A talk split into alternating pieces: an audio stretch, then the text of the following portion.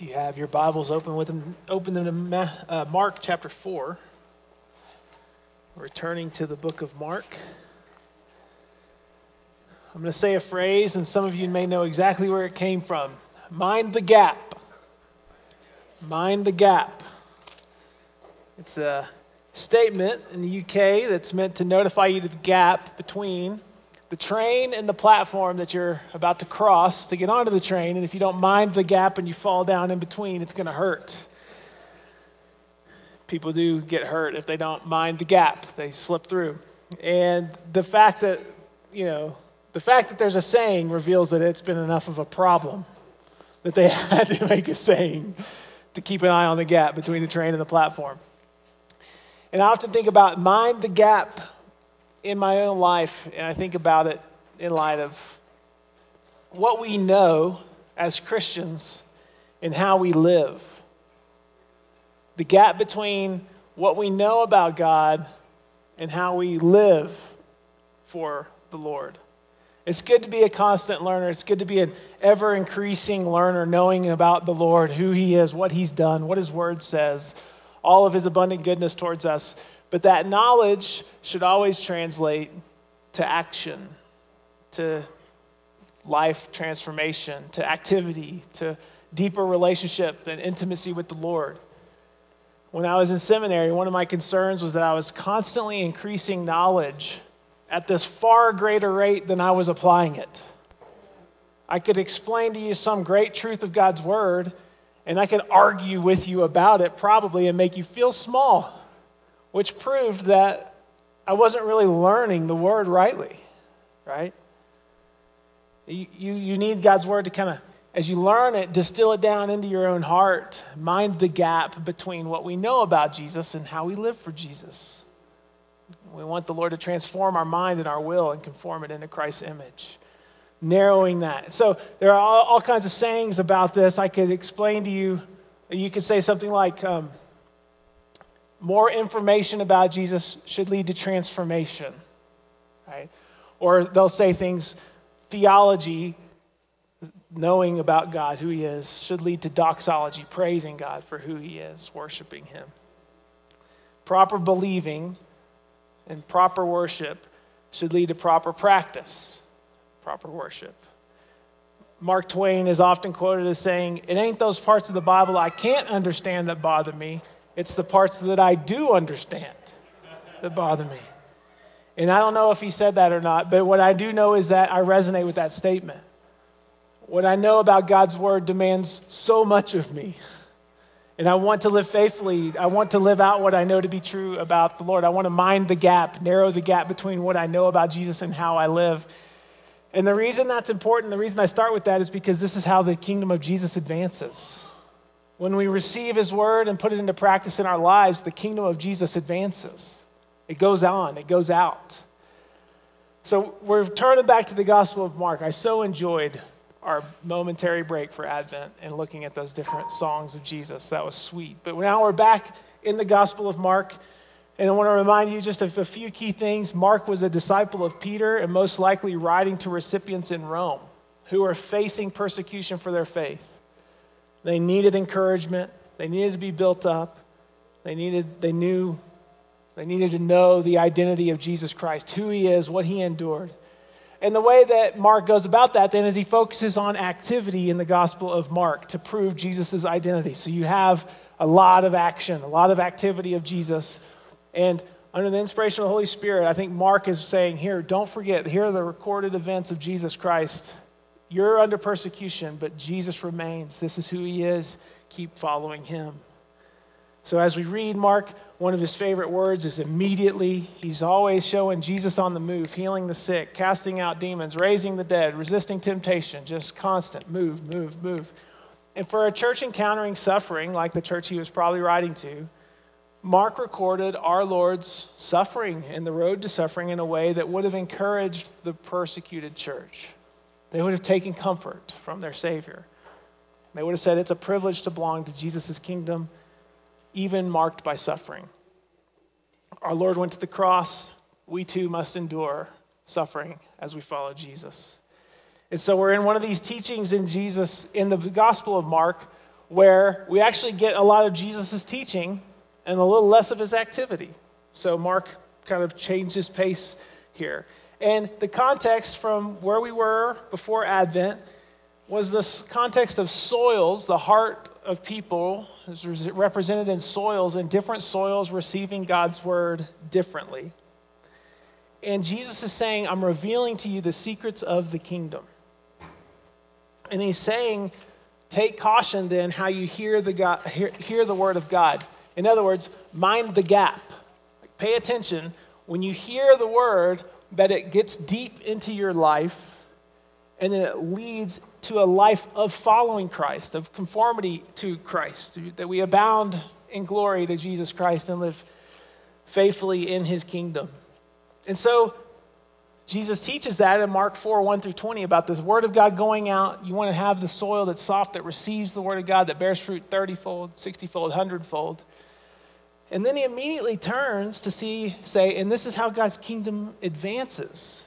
And he gives us these short, little, pithy sayings about how the kingdom advances in connection to the word of God coming into our lives, which is, connects nicely to our last week's emphasis on receiving the word regularly in our lives. And so, as we mind the gap of what we know about Jesus, the word of God that we've been taught, and we mind the gap that our lives then reflect that, the kingdom advances. And that's what Jesus is saying here. So we'll see the kingdom in, in three things kingdom light, like L I G H T, kingdom sleep. Don't practice that yet. Wait, wait till you get home on the couch this afternoon. And kingdom advancement. Kingdom light, kingdom sleep, kingdom advancement. Let's look at Mark 4 21 through 25. And he said to them, This is Jesus, is a lamp brought in to be put under a basket or under a bed and not on a stand? For nothing is hidden except to be made manifest, nor is anything secret except to come to light. If anyone has ears to hear, let him hear.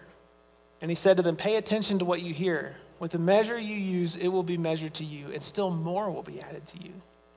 For to the one who has, more will be given and from the one who has not, even what he has will be taken away. So, kingdom light. These verses here are going to serve as kind of a double edged sword. If you're faithful with what you've received from the Lord, you'll receive more. If you're unfaithful, like the first three soils that he had referenced earlier, you're not going to keep receiving. He who's faithful in little will be faithful in much, and Jesus will continue to pour in.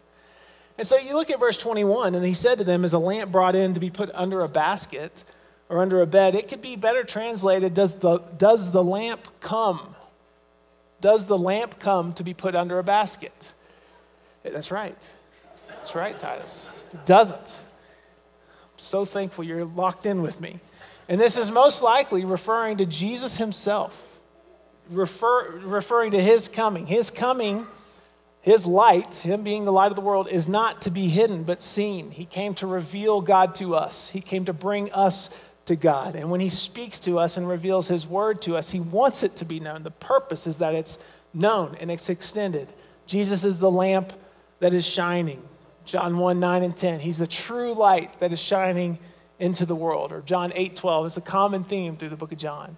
He's the light of the world. Whoever follows him will not walk in darkness, but will have the light of life. And so, the light of Christ, then, Jesus says, is shown to us as words are being preached, as his word is shared. And he says, pay attention to what you hear.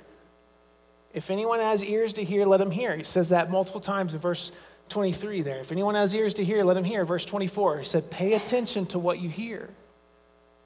So he's continuing this emphasis on how we hear. Hear, faith comes by hearing, and hearing by the word of Christ. Throughout the whole New Testament, we have this emphasis don't despise prophecies, preach the word, Timothy. The light of Christ shines when we share the word, when we preach the word and proclaim it. And it's God's grace that we hear the word. It's His kindness to us, it's the light of Christ shining. And verse 21 points out the folly of coming to see the light of Christ, to hear of him, and then not do anything with it. To hide the light is not like it's nonsensical. My girls like to get their book lights before I turn off the light when I leave their bedroom at night. It'd be like turning on their book light and then throwing it under the bed. It's like, this is not the purpose of the book light. It's like going on a night hike, putting on a headlamp, and then putting your beanie over it. It, it makes no sense. The light is supposed to be shining, it's supposed to be seen. Priests had a lampstand in the temple. I often think that the, the lampstand was a prefigure of Christ that showed us what Christ was going to come and do because the lampstand in the temple illuminated what they were doing.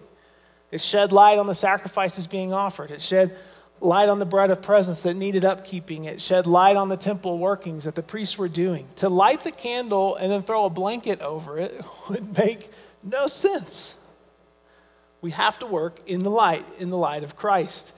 And so Jesus Christ is meant to be seen, and we were called to shine the light that we have.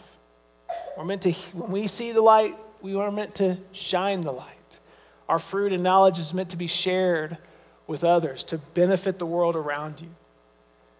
We have our sins forgiven. We have eternal glory ahead of us. We can lay down at night and our consciences can be clear, even over the sins we've committed, because they've been forgiven, they've been confessed, they've been washed. We have an everlasting hope. It's not to be slid under the bed, it's meant to shine. And what joy it brings us to share. And so, the kingdom light is that we're called to shine the light you have. And Jesus deals with this reality that shining light gets brighter and concealing light gets dimmer. If you shine the light, more light flows and light shines brighter. If you conceal the light, even the light you have will become dim. Look at verses 24b and following. We'll just read all of 24. If anyone has ears to hear, let him hear. And he said to them, Pay attention to what you hear. With the measure you use, it will be measured to you, and still more will be added to you. For to the one who has, more will be given, and from the one who has not, even what he has will be taken away. And this is that double edged sword here. To the one who has, the one who carefully listens and obeys, more will be given. And that's true of all of life, typically, right? You're faithful in work, you bloom where you're planted, you tend to get more responsibilities. But to the one who has not, the one who hears the word of Christ and does not follow and does not listen and does not live it out, fails to accept and do the word, means you're going to be entrusted with less and less. But if you receive the word and you apply it and you repent and follow Christ and you're transformed into his image, all of this inclines him to just continue, he just continues to pour out his grace and pour out his word into your life. And we know, we know that our repentance and our faith, our growth in grace, it all flows from God's kindness to us. They flow from His goodness towards us and His work in the Spirit. But the scriptures have no problem telling us to work out your own salvation with fear and trembling, to strive, pursue holiness, without which no one will see the Lord, to live what I like to call like a holy sweat of sorts, laboring to know Jesus more, laboring to enjoy Him, labor to walk with Him, labor to turn from sin and turn to Him labor to think like Jesus thinks. We strive for this with the strength that God provides. And verse 24 affirms that. Pay attention to what you hear. With the measure you use, it'll be measured to you, and still more will be added. So that's a sweet promise. When we're found faithful, the Lord continues to entrust with more and more.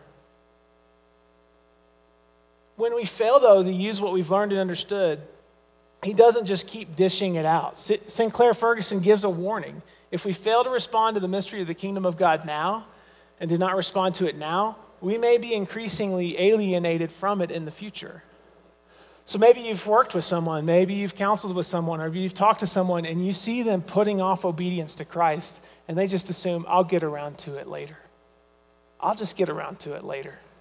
Kids, maybe you know you should turn your life to Jesus. Maybe you know you should give your life to Him. Adults, maybe some of you have never just given yourself to the Lord and you think, I'll do it later. The danger in that is that our hearts grow increasingly hard. We're not faithful with what we have, and you'll get less and less. David Sitton was a friend of ours. Uh, Sarah did some, some missionary work with him in Mexico in college, and he was a pioneer missionary. I don't know if any of y'all have heard of David Sitton. Maybe you have. To Every Tribe Missionary Ministries is what he worked with. But he would go to Papua New Guinea tribes, and they were cannibalistic tribes. They were headhunting tribes. They, this was a rough batch. And he would go in and share the gospel with them. And they, many times, he would have this widespread repentance and faith. And they would turn their lives and they say, We want to follow Jesus. And he would say, Okay, well, in order to follow Jesus, the first thing he says is that you should be baptized and follow him. Well, we don't want to be baptized. Okay, so well, I'm going to go to the next tribe. Whoa, whoa, whoa. They said, Well, you, but you have the words of truth. We want to hear it. We believe in this Jesus. And he says, Well, I want to keep telling you about Jesus. I want to. But he's asking of you obedience, and you're not willing to obey. And I'm going to go where they will receive him and obey him. And they, and they would often say, okay, okay, we want to follow Jesus. We trust him. We, we, we trust him to save us, and we'll follow him forever. And so that's, that's what these verses are saying. Hear the word, treasure the king who speaks it, obey his word, he'll entrust you with more. Tim Keller once said, spiritual growth is like riding a bike. If you don't move forward, you fall off. And so there's a beauty, though, there's a beauty to the promise that's on the flip side of that warning is that when you hear his word and you do it, he continually pours out more grace, more of his word, more of his strength into your life. And so it might be simple then to conclude then the kingdom advancement of Jesus all depends on us being faithful with what we hear. And we should be faithful with what we hear. We should be. We should receive the light of Christ and shine the light of Christ. But this next parable gives us another side of the kingdom. There's kingdom light, and then there's kingdom sleep. And that God's kingdom advances even while we sleep. And that should bring you comfort. There's kingdom sleep that our king works in unseen ways. Look at verse 26. And he said, The kingdom of God is as if a man should scatter seed on the ground. He sleeps and rises night and day, and the seed sprouts and grows. He knows not how. The earth produces by itself first the blade, then the ear, then the full grain in the ear. But when the grain is ripe, at once he puts in the sickle, because the harvest has come. Here's a glimpse into the mystery of the kingdom that the kingdom advances in unseen ways as the word goes out. Tribulation exists, persecution exists, worries of the world are abounding, but believers endure. They hold fast to Jesus. The seed is sown, and there's slow but steady advance, even while we're sleeping. You're not doing anything, but Jesus is. His word goes out steadily. So you think about this. He's got this image of a man scattering seed on the ground, a farmer does. Then he sleeps, rises night and day. The seed sprouts, and it grows. He knows not how. Well, ever since the fall, the world will just produce weeds, thorns, thistles, briars, and brambles, cactus, and things that hurt you. I don't know what that will look like in glory. I've often wondered will there be thorns and glory that serve a purpose? I don't know. But that's not the point. Corruption and sin abound is the point. And that we are called to labor, we are laboring to bring forth good fruit in our lives which means we have to plow and scatter seed or there won't be a harvest. So we plow, we scatter seed, and we won't, there won't be a harvest. The heart of man is hard. It's hard to get seed of God's word in there into the deep recesses. But we labor, we strive, we sow, we cast seed, we talk to our neighbors, we talk to our children about Jesus, we, we cast seed, we sow, and then we sleep. We sleep. The work is slow. You sow, God waters the seed, and then sprouts begin to form. The mysterious work of our God is that the blade comes up, then the ear, then the full grain in the ear, and then there's time to harvest. He says the kingdom's going to go. But it's slow. And this small seed is cast upon the soil. The rain falls, the soil enriches, the sun shines. The farmers know not how the seed sprouts and grows until it's time for a harvest. It's going to happen. The kingdom is going to happen. But at first, it may look like nothing's happening at all. Like, you can't, I can't command the, the prosperity and growth of every seed, physical seed that's actually planted. If I did, I'd be a millionaire, right? We just, they, people cast the seed, farmers do. They fertilize, they kill weeds, and they hope for the best. My brother in law's a farmer. One hailstorm will just wipe it all out, right? We can't command the prosperity and blessing of every gospel conversation either. We don't know what all is going on when we sow the word into people's lives. We don't have full, complete control over their heart and over their mind. And so we sow the seed and sleep and trust that God will give the increase.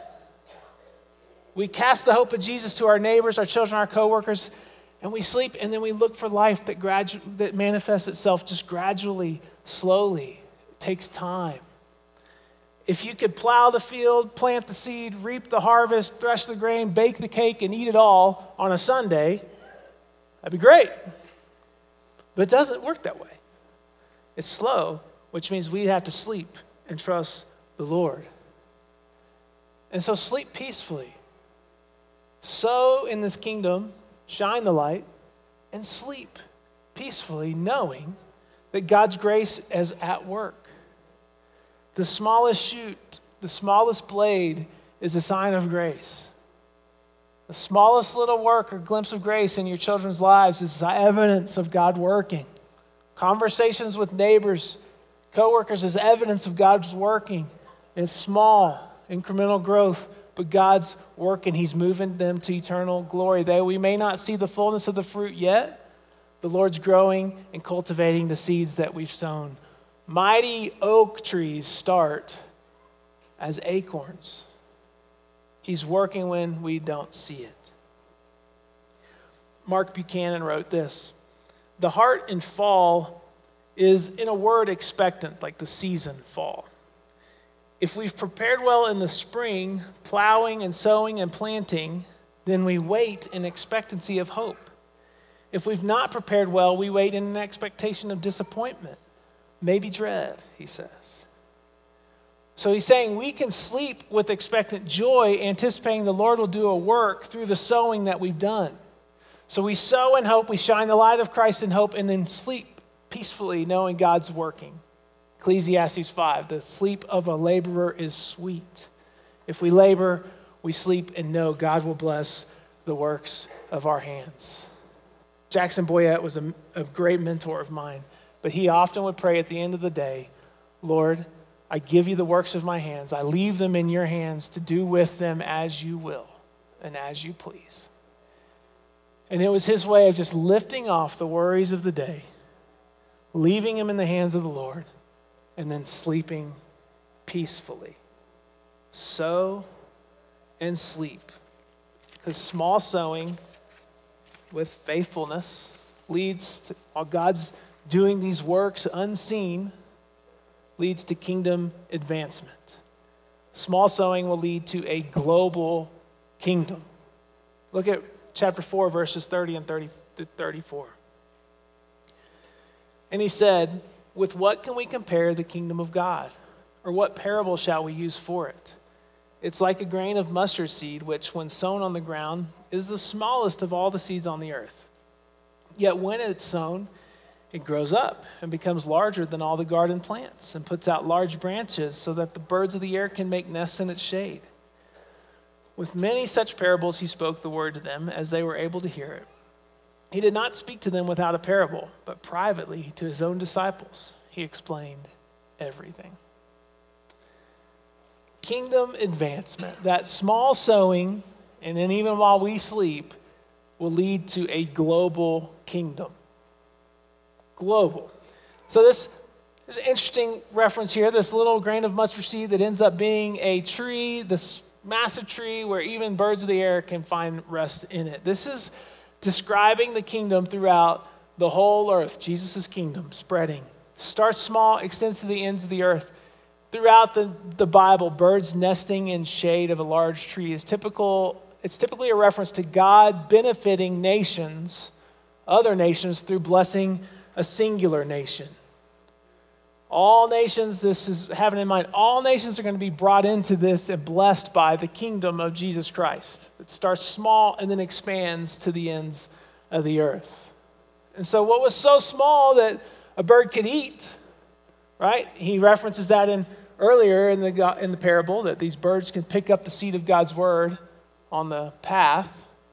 What's so small that a bird could eat will end up becoming global, so global that those that opposed the very gospel that was being preached now find comfort in it. Like Saul, on his way to persecute Christians, Jesus saves him, and now he's a Christian, and he's among the kingdom of God. Nations that have opposed the gospel, they've opposed Jesus, they've opposed the gospel, now have gospel presences among them.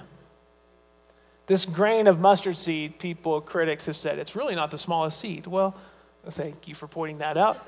It's more of a proverbial expression among the Jews regarding something small and insignificant, like a New York minute. Like we all know New York minutes are the same as my minute.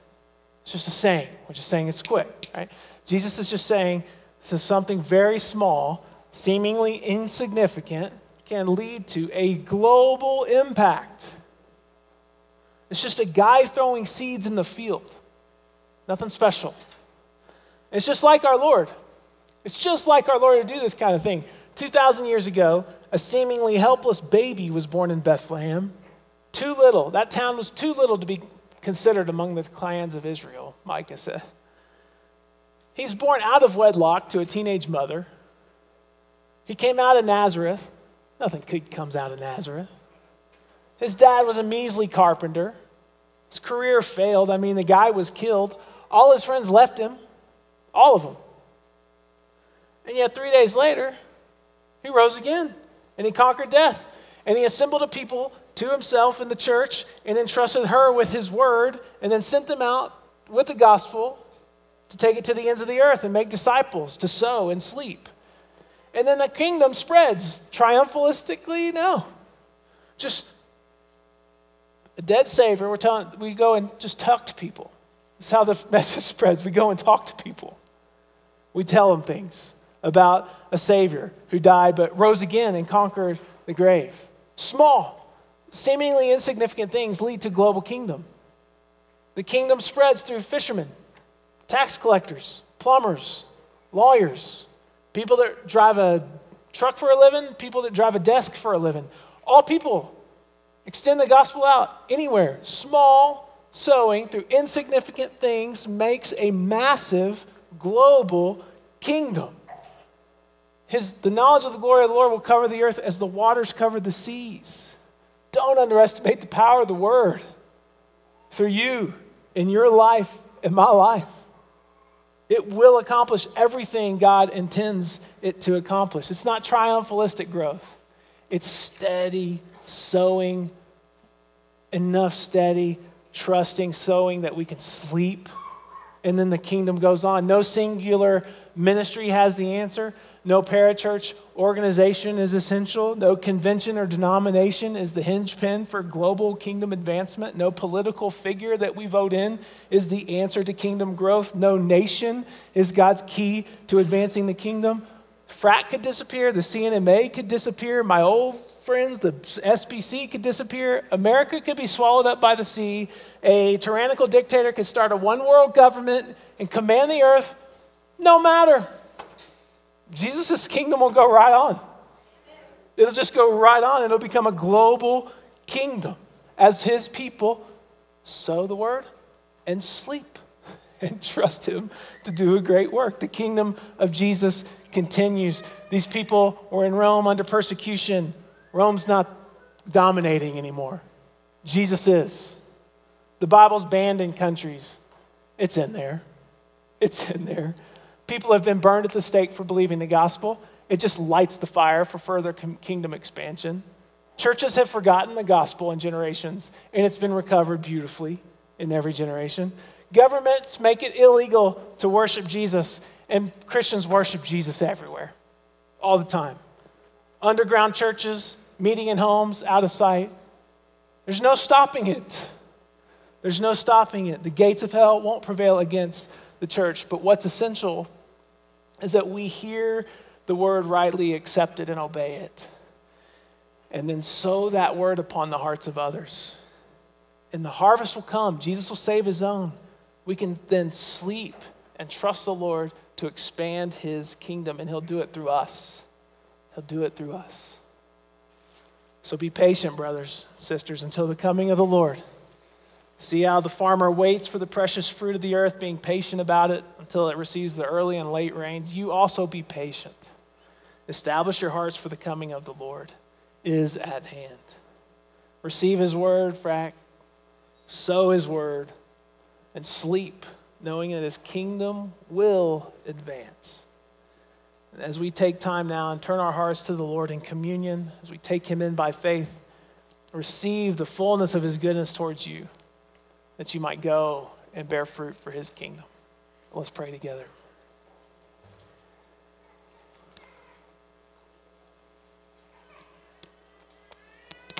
Lord, we thank you for this time we get to now receive communion and receive you by faith.